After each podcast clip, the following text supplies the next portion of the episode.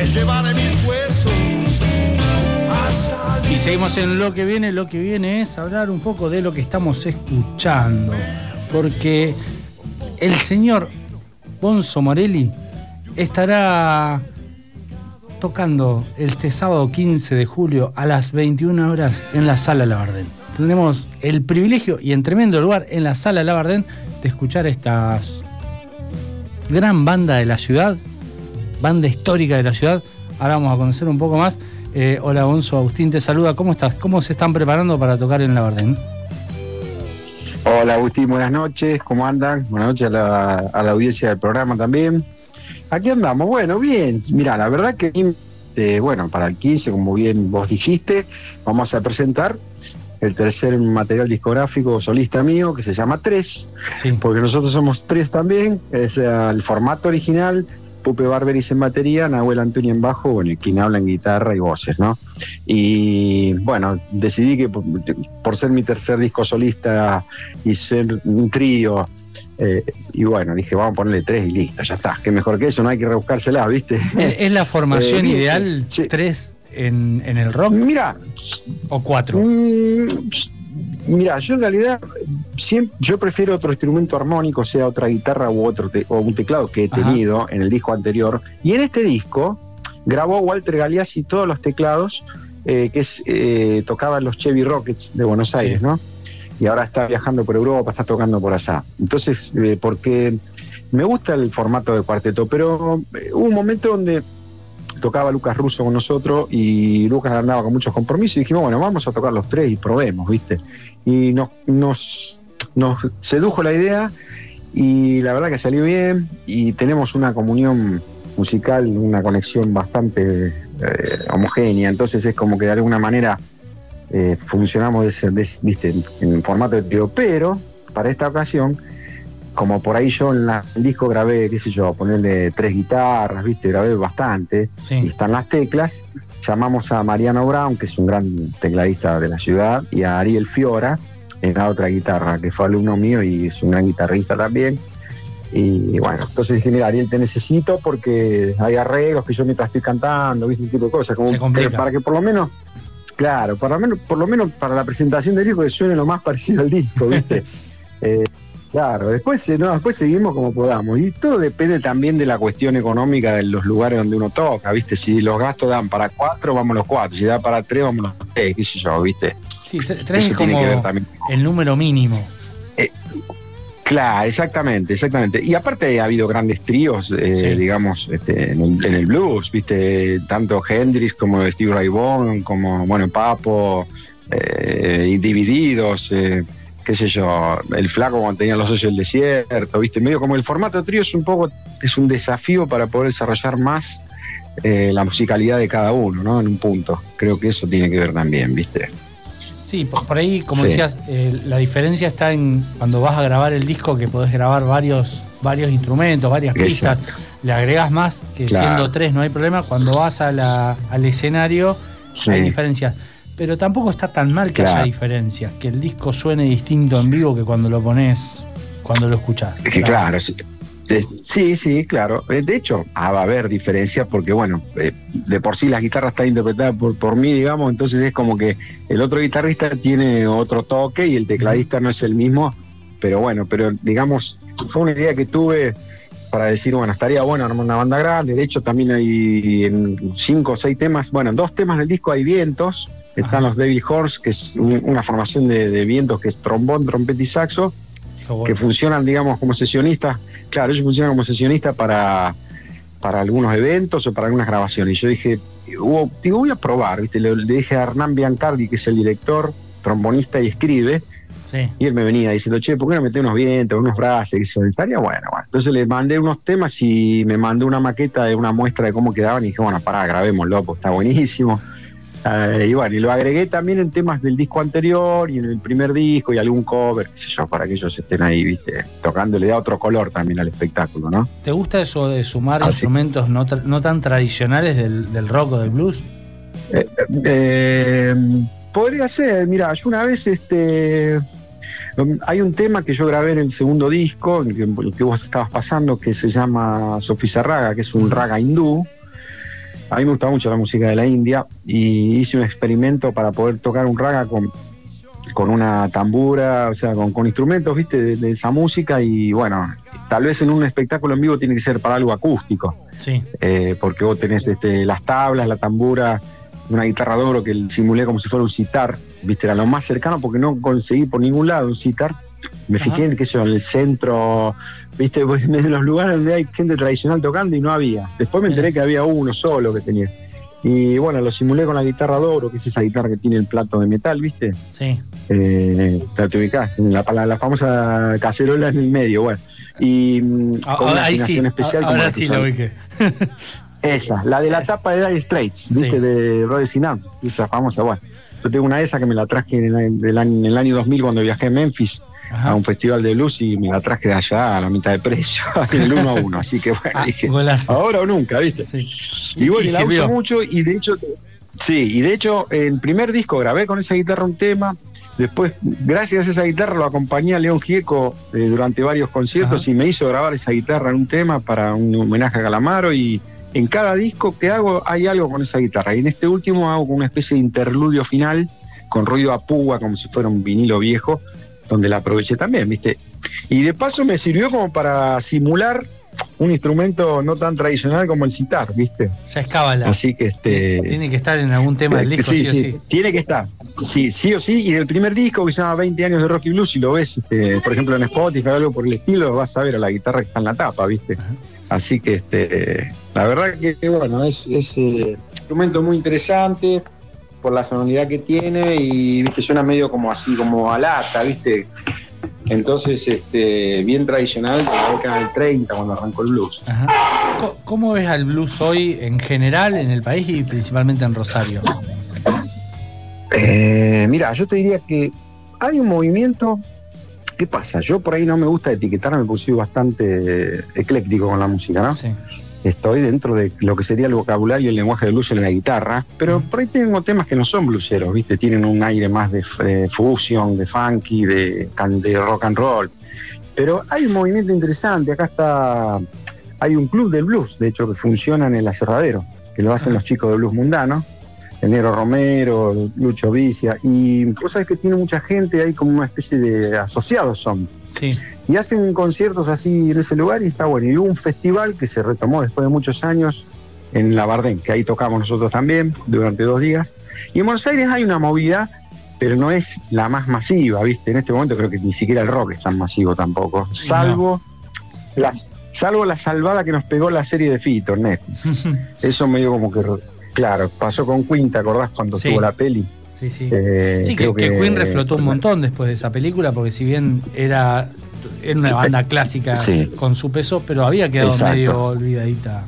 Claro, en el tiempo, sí, sí, por supuesto, eran, son clásicos, ¿viste? Y acá pasó con las generaciones de, adolescentes que ahora están escuchando Charlie, Cerati, Spinetta, Fito, ¿viste? Y digo, bueno, en buena hora, ¿viste? Porque creo que esos son, más allá de que sean clásicos, son eh, gente que ha hecho muy buena música, que, qué sé yo, que puso el lomo, puso el pecho, puso su sistema nervioso y hoy, este se puede decir que mi hija, por ejemplo, que grabó en el disco, grabamos, este, el disco tiene dos covers nada más, este, no es como anterior. Eh, uno de ellos es Alma de Diamante de, Spinetta y ella lo cantó, ¿viste? Eh, le gusta, le encanta el flaco, qué sé yo, por ejemplo, ¿no? Está bueno. Y, yo ahí no, no, metí, sí, no metí la cuchara ahí, ¿viste? Yo, qué sé yo, por ahí me pregunta, che, y esto, y bueno, y ahí le explico, le cuento, y, y bueno, fue una alegría, imagínate, ¿no? Que grabé en el disco con 16 años, ¿viste? Así que. Es como sentir el, legado que va creciendo. Claro, algo así, ponele, sin ponerlo, ¿no es cierto? Creo que no hay nada peor que que sea conmigo tampoco lo hicieron. Yo elegí lo que me gustaba y lo que quería escuchar y siempre me apoyaron. Bueno, en ese momento era eso, cuando yo era chico era escuchar a Led Zeppelin, a Cineta, a Charlie, eh, viste, los Rolling Stones, los Beatles, qué sé yo. Hoy pasa otra cosa. Está la música actual y bueno, hay que adaptarse y uno seguirá con lo suyo y punto, ¿no? Es así. Sí, hay, hay espacio para todo. Eh, sí. sí, yo creo que sí. y me parece que yo, siendo docente, yo hace 23 años que, estoy en la Escuela Municipal de Música, si yo hablara mal de algo actual sería un mal docente, porque si hubieran hecho conmigo lo mismo en aquel momento, yo hubiera dicho, ¿qué le pasa a este viejo boludo? ¿Qué me está diciendo? Claro, viste, déjame, o sea, viste, yo me acuerdo que ellos quisieran, uh, quisieran la música del demonio, son unos payasos y los tipos, y bueno, y los pibes cuando éramos adolescentes, quisiera estaba de moda, qué sé yo, viste, por ejemplo, ¿no es cierto? Sí, había muchas bandas, bandas del demonio cuando éramos... Claro, viste, sí. Y son más sanos que uno, si te pones a pensar los tipos ahora, ¿viste? Porque ya son gente grande, aparte, qué sé sí, Pero... las grandes bandas que siguen tocando, la verdad que los, los, eh, los Rolling Stones se han, han, hecho una vida de cuidado del cuerpo y de la garganta enorme, si no, no Olvidate. No, no solo que no puedes andar, no estarían acá, en, tierra. O sea, viste eso, porque quedó demostrado, de hecho, no se conocía el límite y así sí nos fueron un montón de grandes, de muy jóvenes, está el famoso Club Los 27. Pero, qué sé yo, bueno, no fuimos por las ramas. Pero, es lindo, es lindo ir, hablando. Sí, sí, más que nada porque estamos dentro del contexto, ¿no? Lo que tiene que ver con cómo está la situación actual. Y acá Rosario siempre tiene un buen semillero de músicos, de gente que le gusta. Yo, como profe, te lo digo, eh, los alumnos, ¿viste? Tengo mucha gente que, que, escucha buena música, que le interesa estudiar el instrumento y eso va a seguir de generación en generación. Sí, justo te iba, era otra de las preguntas que tenía en mente, esto de, bueno, Rosario ha sido un, gran semillero de, músicos, no solo Fito, gente que ha reconocido, sino mucho músico que ha estado atrás, lo dijiste vos, tocaste con León, eh, has puesto guitarra a, muchos, a muchos discos, hay mucho de ese, de ese músico en la ciudad. ¿Ves que sigue saliendo, que como docente ves esa proyección que va a seguir? Sí, sí, tal vez eh, hoy es un poco diferente porque, digamos, la tecnología eh, ha entrado en el mundo de la música actual, entonces es como que por ahí va por otro lado un poco, pero sin ir más lejos, los chicos de Cielo Raso, Voodoo, por ejemplo, los vándalos son más chicos que yo, ¿viste? Sí.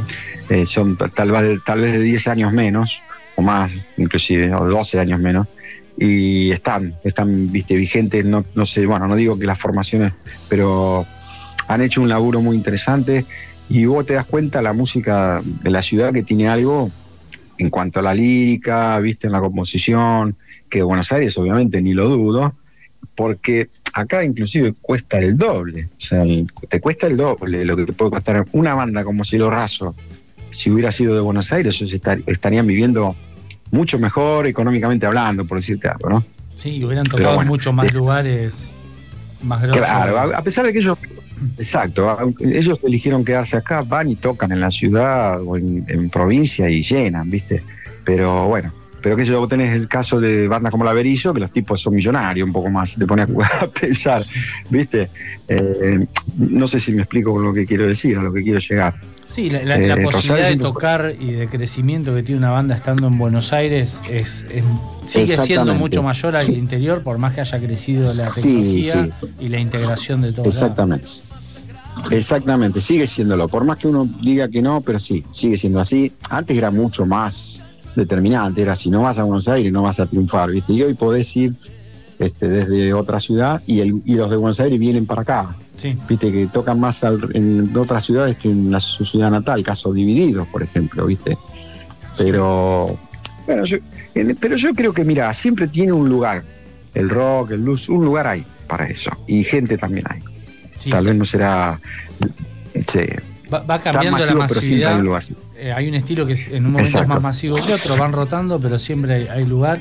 Y lo importante también, que esto por ahí, decímelo más vos, me, da la sensación de que empezaron a aparecer de nuevo lugares en la ciudad para tocar. Como que de pronto está empezando a moverse de nuevo. Claro, el, el problema fue la pandemia el cual hubo, o sea, ¿qué pasó? Que hubo lugares que no resistieron, ¿viste? No resistieron el paso del tiempo porque la, incertidumbre de no saber hasta cuándo era eso, ni yo lo sabía. O sea, vos, empieza la pandemia, te dicen, metete dentro de tu casa. Una, semana. dos, dos más. Después otra semana. Entonces vos decís, che, para, yo quiero proyectar un concierto. A mí me pasó, yo saco el disco que, La Vida en Blues, este que vos estabas poniendo, que el tema que estoy ahí con Ricky Tapia de la Misi que dije, bueno, tengo que hacer la presentación, es más, iba a venir Tapia, algunos de los que participaron, y cuando tenía fecha en la comedia el 29 de mayo del 2020. O sea que olvidate, ¿viste? no había teatro, no había nada. Claro, entonces yo dije, ¿qué hago? ¿Pienso para adelante? ¿Esto terminará algún día? ¿Cuándo? y medio como que eso te, viste, te pone una pata en, la cabeza para, bueno, y ahí empezamos a lo mejor mucho más a componer y a, de alguna manera la gente empezó a necesitar espectáculos en vivo, no streaming, y me di cuenta, por ejemplo, te lo cuento como experiencia propia, primer concierto que hacemos con público después de la pandemia, terminó el primer tema y explotó la gente como si fuéramos Queen, ¿viste? No sé. Claro, claro, yo digo, había ganas de ver concierto en vivo. Desesperados, ¿no? Y, pasó con, claro, y pasó con los, con los grandes conciertos de Buenos Aires que aparecieron en Lollapalooza o cuando vino Metallica, que estaba, viste, full de gente y la gente no le importó el precio y compró la entrada debe tener un poco con esa abstinencia, ¿viste? No importaba el precio ni quién estuviera arriba, era necesitábamos visitar gente. Hay que ir, ¿viste? Claro, claro, exactamente, sí, sí, tal cual. La masividad, ¿viste? Y el contacto con la gente, con el espectáculo cara a cara, qué sé yo. Pero bueno, eh, eh, creo que hay lugares que no lo han resistido eh, porque vos pensás que son dos años de pagar impuestos o de tratar de ver qué puedes hacer, no puedes hacer nada y bueno, y ahí quedaron. Pero ahora se están reabriendo y abriendo otros espacios también, que eso está bueno, ¿viste? Para que tengan, por ahí los, los las nuevas generaciones tengan posibilidad de ir mostrando su música o su arte, cual, cual fuere, ¿no? Está bueno, está bueno que, mm. se, que se expanda, que haya lugar para todos, que haya cada vez más lugares, más movida y que se vaya reactivando todo. Y, pero bueno, este viernes sale a la Bardén un muy lindo lugar para tocar. Sí, sí, sí, eh, la verdad que sí, sábado, sábado 15, sábado 15, la Bardén, bueno, la Bardén es un lugar ya emblemático, ¿viste? yo, mira, no, no, no, no sé si es casualidad o qué, pero mi, primer disco lo presenté ahí, después hice un concierto muy grande que para un DVD que, bueno, todavía no lo pudimos, quedó ahí medio parado, pero que llamé a casi todo Rosario en ese lugar, que también lo tomé como algo así, como una presentación, y ahora voy a presentar este, este nuevo disco ahí porque el anterior no lo pude hacer. Y elegí ese lugar, ¿viste? Elegí el lugar, aparte la buena predisposición de la gente del lugar, de Marito Giacomini, la gente de técnica del teatro, el mismo Jorge Lionch que nos, nos, nos, este, ayudó económicamente para, para el grupo y bueno, es un lugar que tiene el, tamaño de la capacidad ideal para lo que hacemos y para lo que ¿viste? Si te contratas el círculo no sabes qué puede pasar. Sí, es grandecito. ¿Se entiende? Es grande, es grande. Y bueno, más vale verlo llenito y no vacío, ¿viste? así que bueno. Y con entradas populares, aparte de la entrada vale mil pesos, la pueden sacar, bueno, ahí está la... Bueno, no, me acuerdo de memoria, pero la Barden si uno entra a la página o entra a mis redes sociales, Bonzo Monelli 2, en el Facebook está el enlace para Entra, Entras labarden.com Ahí está para entrar y buscar. Y sí, un precio, un regalo. Sí, sí. Sí, y también se está encargando de todo este trabajo, por el cual gracias a ella estoy hablando con, vos, que es Karina Culazo, que ella también este, labura muy bien con esta cuestión de redes sociales, ¿viste? Ella mueve toda la... Yo sinceramente no puedo hacer todo, ¿viste? Tengo que encargarme más de la música. ¿Cómo te llevas con, las redes? Eh, mira, eh, bien, bien. Yo, las redes, digamos, para mí la finalidad de las redes son la difusión, la difusión de la música, aunque alguna que otra situación cotidiana, por ahí uno va en alguna, alguna estupidez. Y me gusta, y yo lo uso un poco como memorabilia o como anecdotario, ¿viste? Por ahí os recomiendo discos o pongo algo, o cuento alguna de mis vivencias con los recitales que he tenido desde muy chico. Yo empecé a ir a los conciertos a los 14 años, 15. Entonces vi, qué sé yo, yo tengo 58, imagínate he visto mucho. Lo mejor del rock. claro, viste, vi, qué sé yo, Cerú, Spinetta Jade, eh, Pablo Blue Riff, eh, todo lo que se te ocurran en ese momento, Soda Stereo en su momento, cuando salió, Virus. Sí, una época en la que había muchas bandas eh, jóvenes empezando a hacer cosas que después se volvieron muy grosas. Un, un, boom de muchas Bueno, y sí, qué sé yo, por ejemplo, Virus era un grupo que me acuerdo que cuando salieron eran que se le decía a un grupo de músicos que eran modernos, ¿viste? Ese era el término que se usaba, ¿no? Un grupo de modernitos, ¿viste? Con los cortecitos de pelo, así, qué sé yo qué. Bueno, será una banda medio under y ¿viste? A dónde llegaron. Sí. O sea que creo que el contexto general acompañó y gente como, por ejemplo, Charlie García, que siempre fue un adelantado, que vino hacia adelante y que el tipo estuvo siempre un paso adelante, ¿viste? Sí. Eh, fue un poco el que generó toda esa esa renovación, si se quiere, ¿no? cortarse el pelo y la música y, un poco no tan compleja como se venía escuchando en un punto, para que se poder disfrutarla en otros lugares, viste, que yo a lo mejor en un boliche, en Space tocaban, que yo tocó Sumo, tocó Soda, el mismo Charlie, Tito, eh, viste, abrió un poco el mercado eh, para que, qué sé yo, otra gente que por ahí no tenía ni idea de lo que pasaba y el rock era muy elitista, se puso masivo por suerte. Para mí fue, estuvo bueno. No, algunos se sintieron invadidos, ¿viste? Pero no, no fue mi caso. está bueno, está bueno ese movimiento que hay. Bueno, vos eh, con, el, con, el, blues, con el rock también. Eh, seguir, seguir, llevando esa música, y pero también, como decías, no, no despreciar lo nuevo y lo que se va generando, porque en un momento eso también fue nuevo. Exactamente, lo mismo que la vez pasada había un meme de Ozzy Osbourne que decía algo así como que el tipo estaba con una cara, obviamente, o él dijo o, alguien le escribió, la música ahora es una porquería. Y yo digo, pensé que a lo mejor de él dijeron lo mismo cuando se le Black Sabbath, ¿viste? Sí. El tipo que escuchaba música clásica o jazz, de ese momento le dije, este, estos payasos, mira el ruido que hacen. El tango, en, eso, el tango en su momento fue una aberración de la música. claro, y bueno, y gente y gente de tango muy purista decía que Piazzolla no era tango. Claro. ¿No es cierto? Por ejemplo.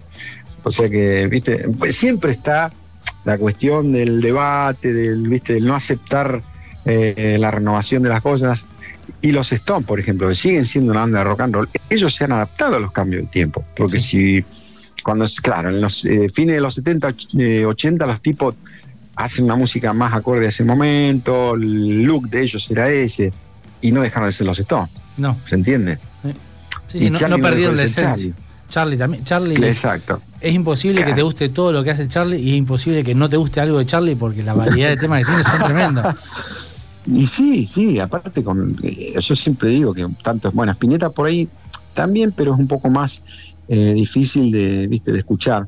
Pero Charlie García, yo siempre hablo de Charlie de esto, no más allá de su genialidad, pero que el tipo en la complejidad musical y en, las, en la buena lírica que tuvo llegó a ser popular y, viste y las canciones de él eran de todos se entiende porque yo digo fíjate el tipo decía estoy verde no me dejan salir la letra estaba diciendo algo muy fuerte y un tema que se bailaban viste los, los boliches ¿me entendés? o sea está esa esa cómo te a esa dualidad viste de la música la complejidad de la música y la letra con algo que, que estoy verde y la gente bailando. Entonces tenía, tuvo esa inteligencia, digamos, esa genialidad de poder hacer eso. Sí, la verdad que es increíble todo lo que hizo Charlie. Claro, claro, viste. Más, hasta inclusive hasta en su peor época algo hubo ahí también que va a dejar, viste, un legado de eso también. Es verdad. De, sus, sí, por, supuesto. Después cuando, Dios quiera que no, pero el día que no estemos decir, che, la verdad que estuvo bien cuando hizo Say No More, bueno, por algo lo hizo. ya lo vamos a entender. Es un adelantado. Sí, exactamente, sí, señor, sin ninguna duda.